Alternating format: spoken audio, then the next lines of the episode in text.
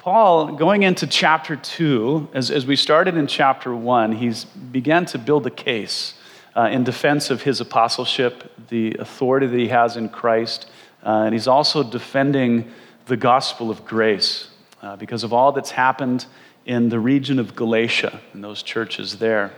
Um, yeah.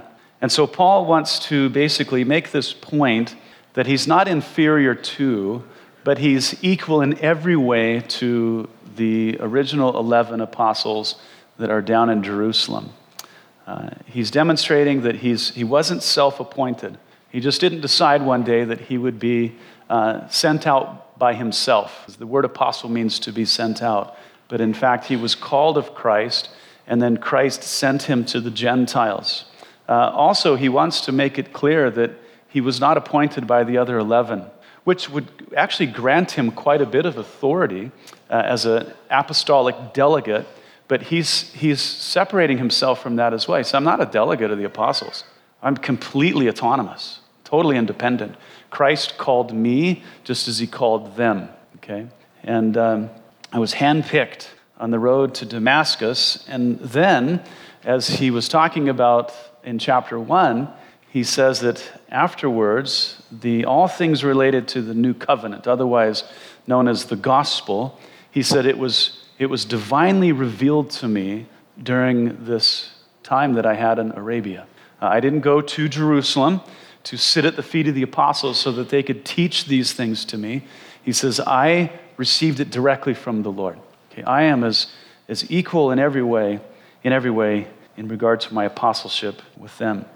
And, uh, and the reason that he's doing this, as we've been talking about, which is important because we need that the context to go all the way through the book of Galatians, is that after Paul had left Galatia, okay, he planted the churches on his first missionary trip, he revisited them later, and, uh, and then after he left the second time, the Judaizers moved in, okay? And the Judaizers are Jewish men who were preaching a false gospel by which Paul makes very clear in chapter 1 by their gospel, nobody can be saved.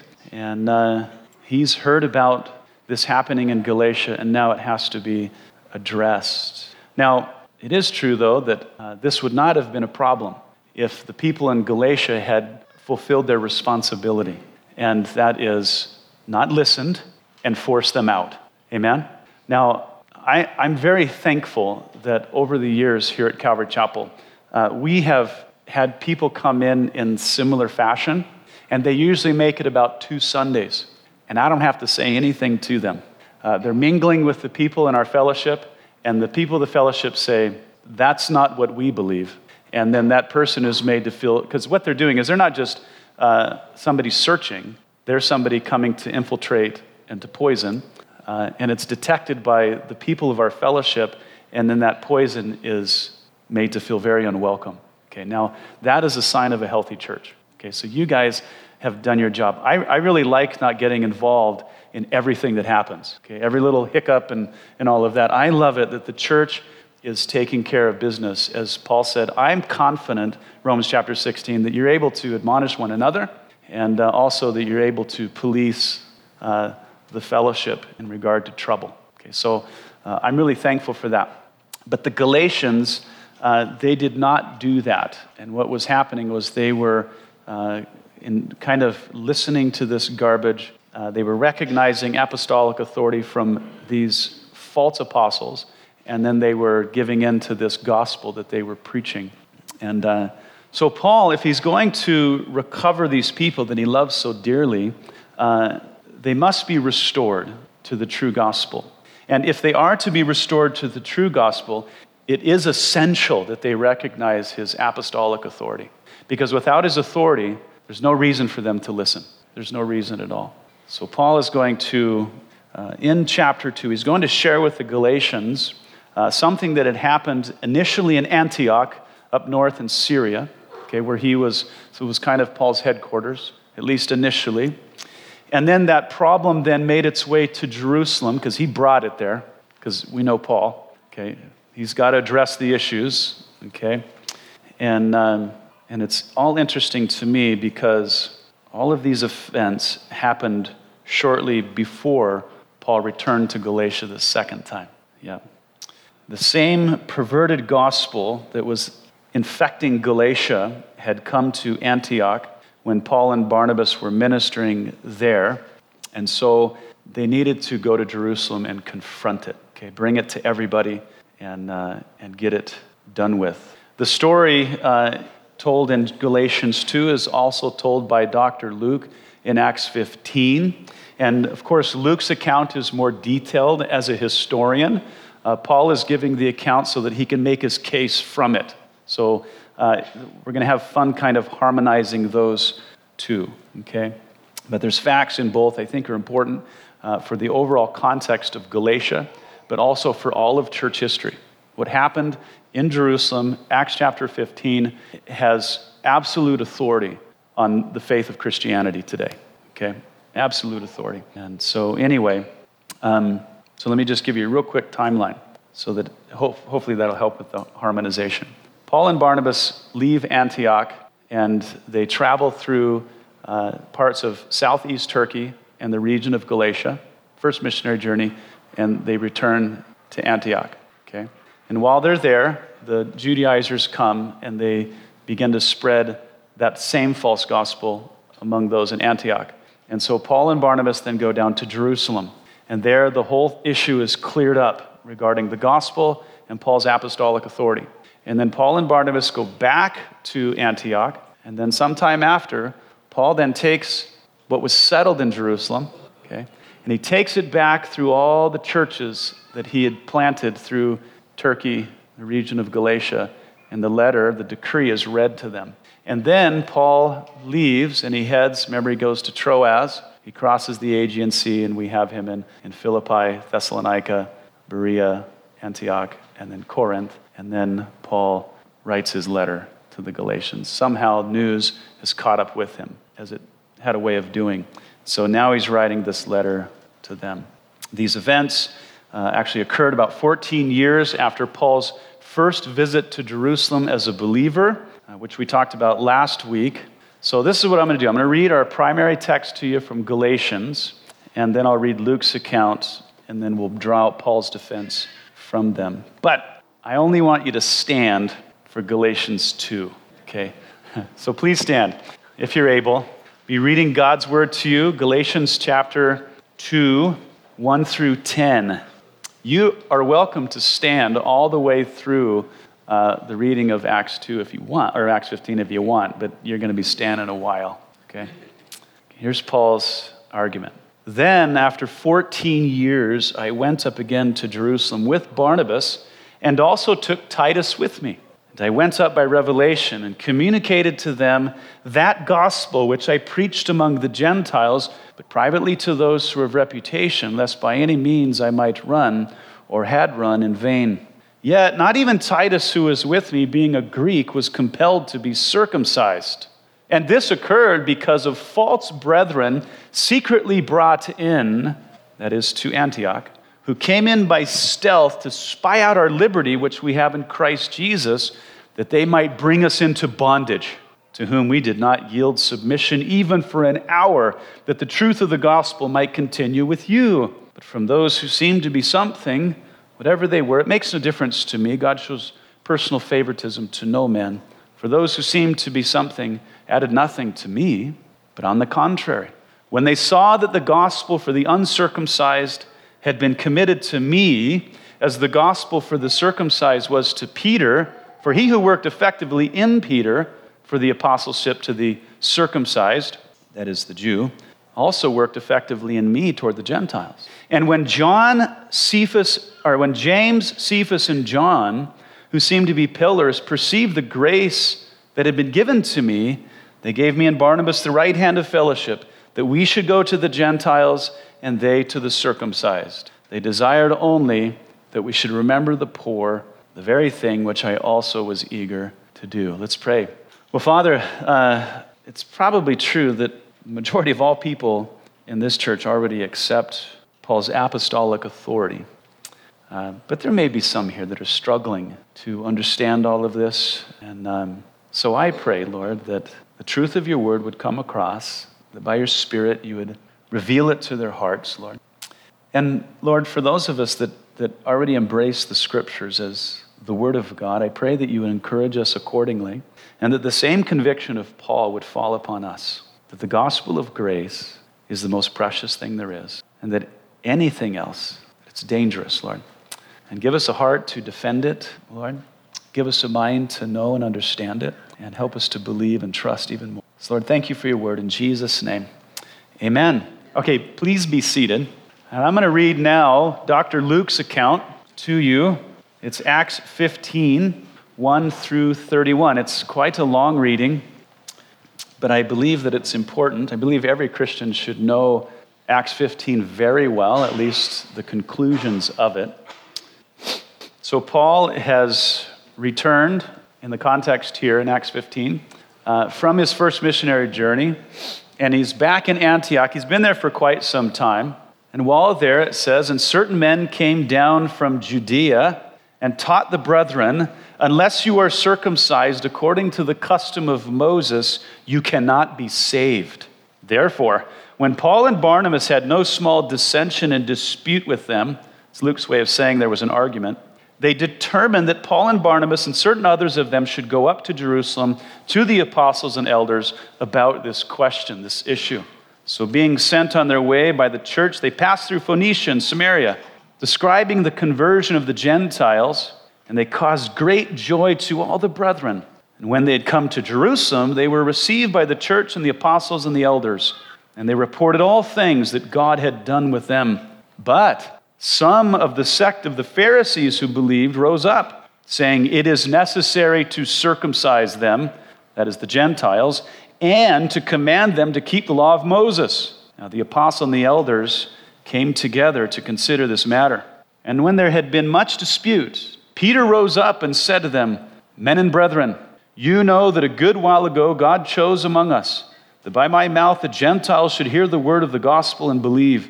So God, who knows the heart, acknowledged them by giving them the Holy Spirit, just as he did to us, and made no distinction between us and them, purifying their hearts by faith. Now, therefore, why do you test God by putting a yoke on the neck of the disciples, which neither our fathers nor we were able to bear? But we believe that through the grace of the Lord Jesus Christ, we shall be saved in the same manner as they.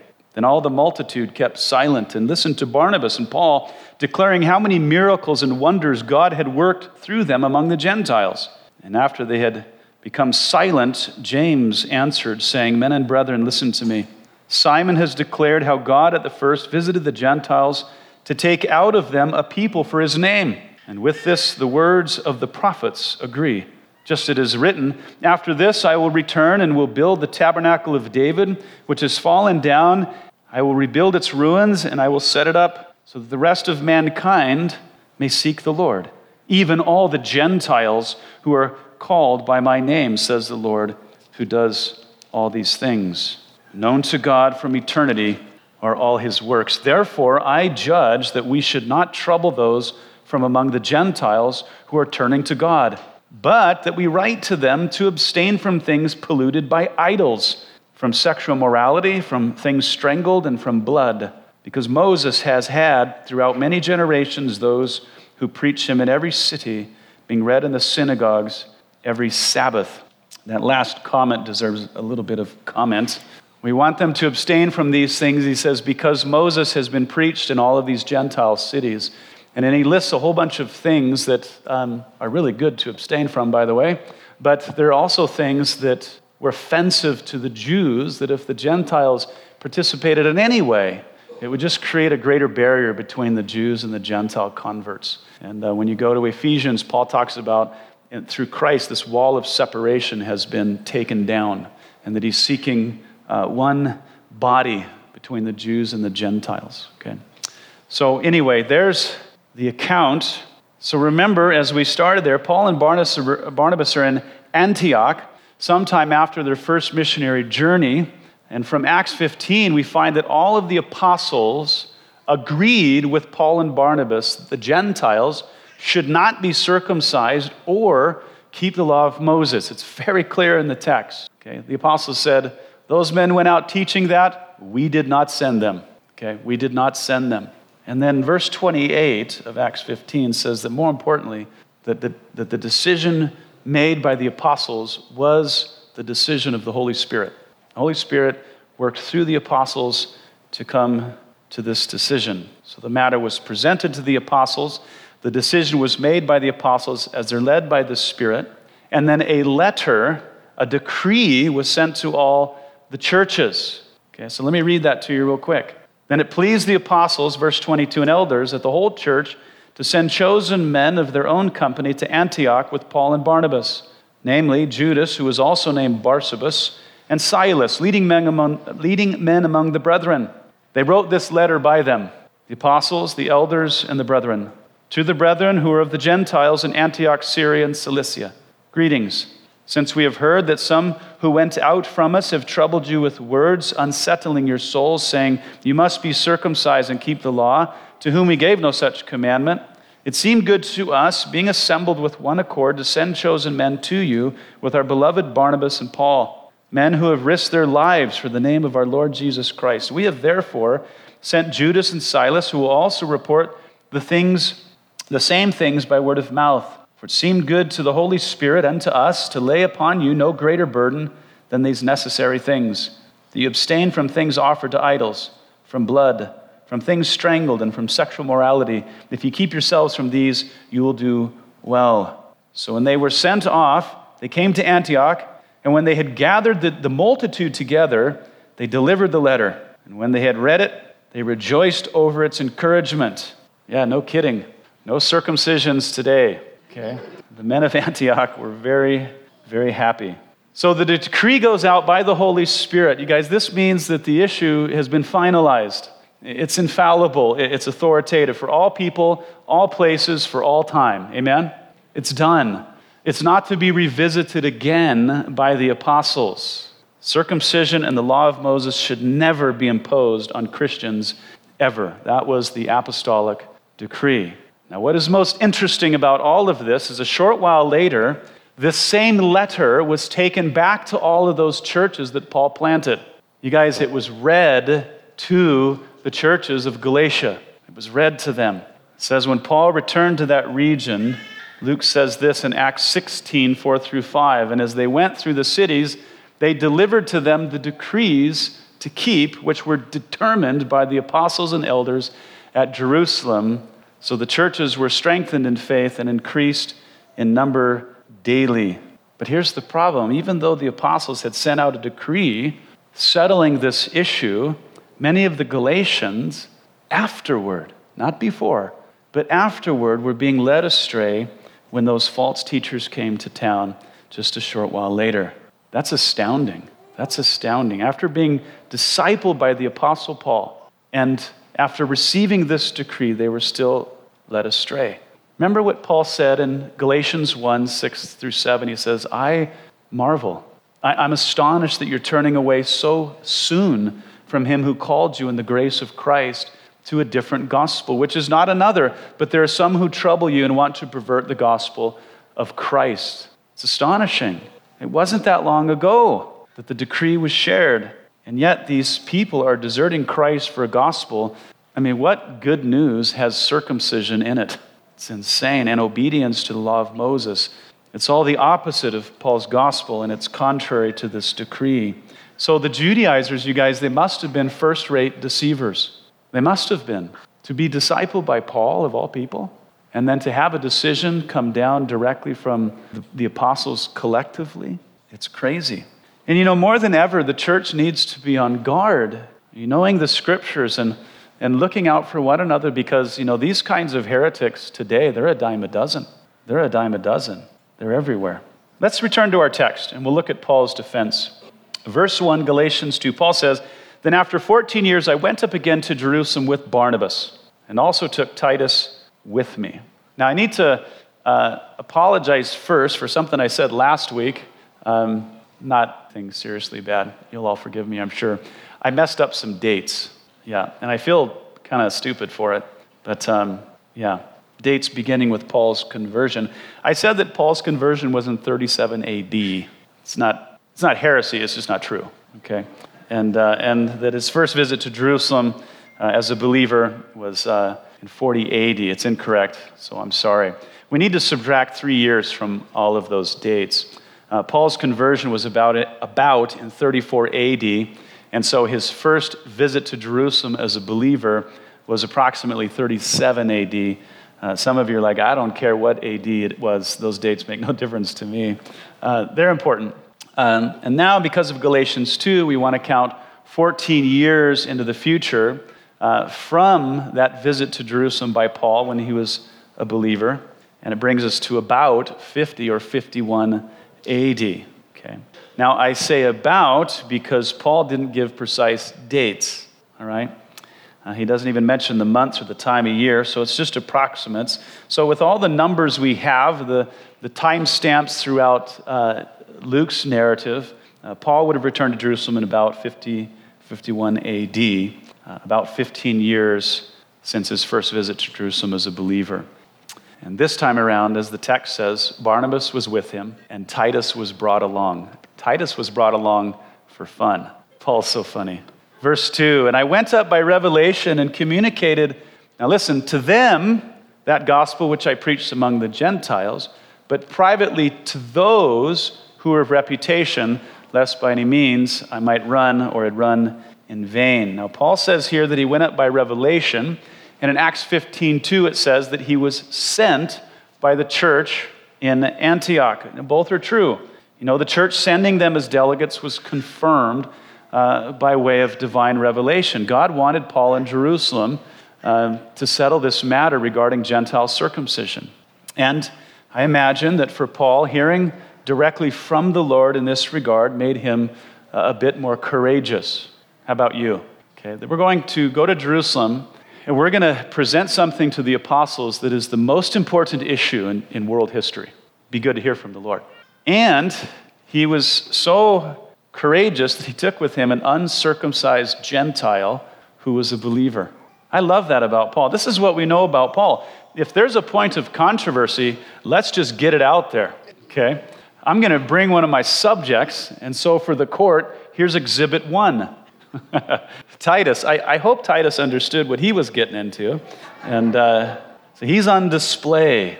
Uncircumcised Gentile who believes that he's saved by faith alone. Okay. Now, in verse 2, Paul kind of subtly mentions that he met with two different groups uh, when he was there in Jerusalem. The first group is identified as them, that is, who he met publicly.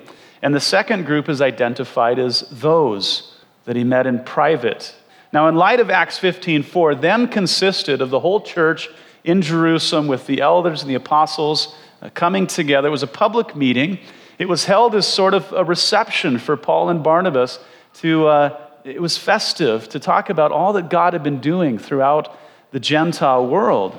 But according to Acts 15:5, it was at this public meeting that was supposed to be festive that those of the sect of the Pharisees piped up.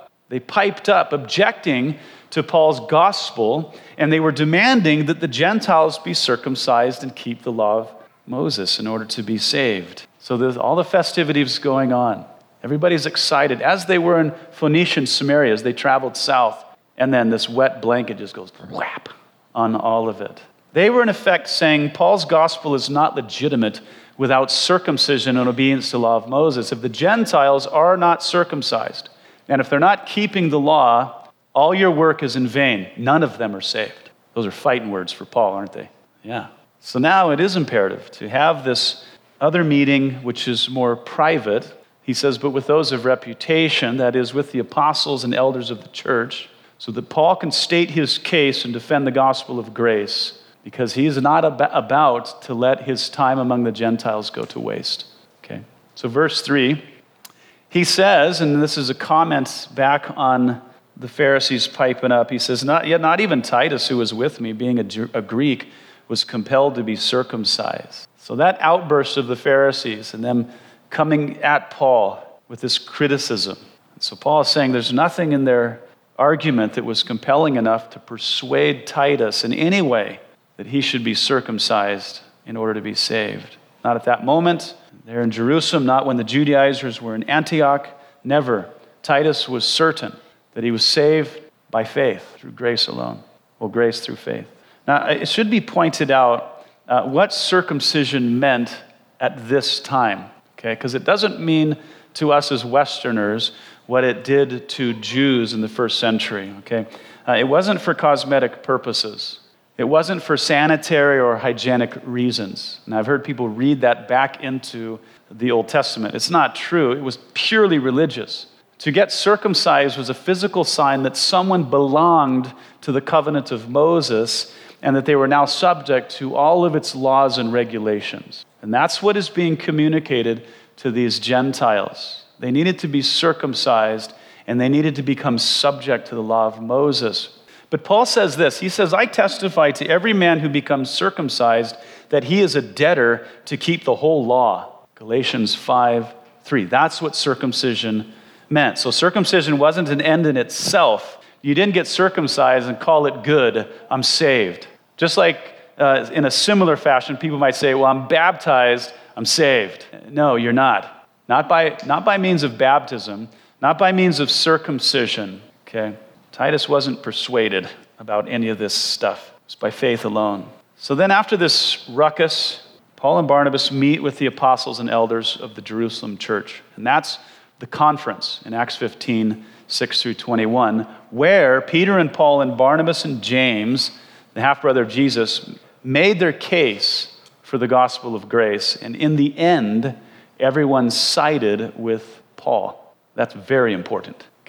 Verse 4 through 5, Paul says, And this occurred, all of this mess, because of the false brethren secretly brought in, who came in by stealth to spy out our liberty, that is, at the Antioch church, the liberty which we have in Christ Jesus, that they might bring us into bondage, that is, to the law, to whom we did not yield submission even for an hour, that the truth of the gospel might continue with you. Now, pay attention. In verse 4, Paul calls these Judaizers false brethren. They're false brethren. Whereas Acts 15:5, Luke referred to them as some of the sect of the Pharisees who believed. Now, Luke is referring to their profession before the conclusion of the council, but Paul, he's just calling it what it is in reality, regardless of their profession. Paul doesn't care what anybody professes necessarily. He wants to look at all of the details of their profession. They confess faith, but when their faith was defined by circumcision, obedience to the law of Moses, their profession was in the wrong thing, and therefore they are not believers. They are false brethren. And Paul says that these false brethren, they snuck into the Antioch fellowship. They snuck in, you know, pretending to be, you know, no one of consequence, like they were just visitors. That's happened here multiple times. I'm just visiting. Okay. But what they were doing was that they were there scrutinizing the faith of the Gentiles, uncircumcised, not keeping the law. And Paul says they were spying out our liberty, which we have in Christ. That is to say, Christ is the source of our liberty. But they, these guys were watching the fellowship. They were not keeping the Jewish dietary regulations. One mark against them. They weren't circumcised. That's a big deal. They weren't keeping the Jewish Sabbath. They weren't paying tithes to the temple. They weren't dressing like Jews. They weren't, they weren't, they weren't, they weren't like us doing the things that we do, and therefore they must be wrong. Never heard anything like that before in my life. the confession of the Gentiles wasn't good enough for them without circumcision and the law. And so they began to try and correct the Gentiles. Okay? Circumcision, law which Paul equates with bondage, that is, slavery. And he's going to use that language through the entire book of Galatians. If you submit yourself to the law of Moses, you're enslaving yourself to it. It's, it's back to bondage, Paul's basically saying. This is the perverted gospel that Paul mentions in Galatians 1. It's a distortion of the truth. And so Paul says, verse 5, to whom we did not yield submission even for an hour, so that the truth of the gospel might continue with you. And Paul is, he knows that allowing the doctrine of the Judaizers to be heard or obeyed at any level, it's a danger to the gospel itself and to those who believe it. So Paul says, we didn't give them the time of day. Okay? Once we heard it, we shut them down. We got in their faces. We, con- we confronted the false doctrine, which of course burst into an argument from which Paul would not back down. Okay? There's no way that that perversion is going to spread among these people. It needs to be silenced. And so it, it was at that time that the church in Antioch sent Paul and Barnabas to Jerusalem to get this issue before all of the apostles. And when Paul was with the apostles in Jerusalem, he says this in verse 6. He says, But from those who seemed to be something, whatever they were, it makes no difference to me. God shows personal favoritism to no man, for those who seemed to be something added nothing to me. Now, in the English translation, this comes across somewhat derogatory, but Paul actually means uh, no disrespect to the apostles. He's just saying that whatever the other apostles had to say ultimately made no difference to me. Made no difference to me because I received the gospel and my marching orders directly from Jesus. These are strong statements from Paul. Remember, he's trying to defend his apostolic authority to the Galatians. And so Paul's saying, No one could persuade me otherwise. I won't listen to anything that's different than what Jesus told me. He says he's saying the apostles didn't have authority over me in any way. All of them are subject to Christ and Christ's gospel just as I am. They had nothing to add to me. Christ gave me everything that I need. I'm equal to them. But when we look at the conclusion of what happened in Jerusalem, it's, it's exactly what Paul wanted. It's exactly what he wanted. And it was the only thing he would accept, and that was that the other apostles recognize and endorse both Paul's apostleship and the truth of the gospel that he was preaching. It's exactly what they did. Verse 7 through 10, he says, But on the contrary, when they saw that the gospel for the uncircumcised had been committed to me, as the gospel for the circumcised was to Peter, for he who worked effectively in Peter for the apostleship to the circumcised also worked effectively in me toward the Gentiles. And when James, Cephas, and John, who seemed to be pillars, perceived the grace that had been given to me, they gave me and Barnabas the right hand of fellowship that we should go to the Gentiles and they to the circumcised, that is, to the Jews. Everything was in harmony in Jerusalem, every bit of it. And at their conclusion, they recognized that Christ had commissioned Paul as the apostle to the Gentiles. He worked effectively in Peter for the Jews, he worked effectively in Paul for the Gentiles. There's no denying it, that it was all a work of God, all of it. And so James, it says, and Cephas, that is Peter, and John, they extended the right hand of fellowship to show that we're all in one accord on this. We all agree. Yep, we're all equal. We have different callings. You to the Gentiles, us to the Jews, but we're all equal. Yep. They couldn't appoint Paul, and they couldn't remove him from his office, and Paul wasn't going to resign, right? Yeah. All they could do was recognize his calling and acknowledge his authority to preach the gospel of Christ to the Gentiles. Paul didn't go to Jerusalem to negotiate, he didn't go there to arrive at a consensus on what the gospel is. He wasn't. He was going there to confirm it, to uphold it, to defend it as it was revealed to him. So here's the point that Paul is making in his defense to the Galatians. He's saying the very issue of doctrine troubling you, Galatians, is the very issue that I've already brought to the apostles at Jerusalem. And they sided with me 100%. So, what in the world are you doing? What in the world are you doing considering circumcision and bondage to the law of Moses? Are you nuts? Are you crazy? And he'll use language like that later on in the book. Yeah.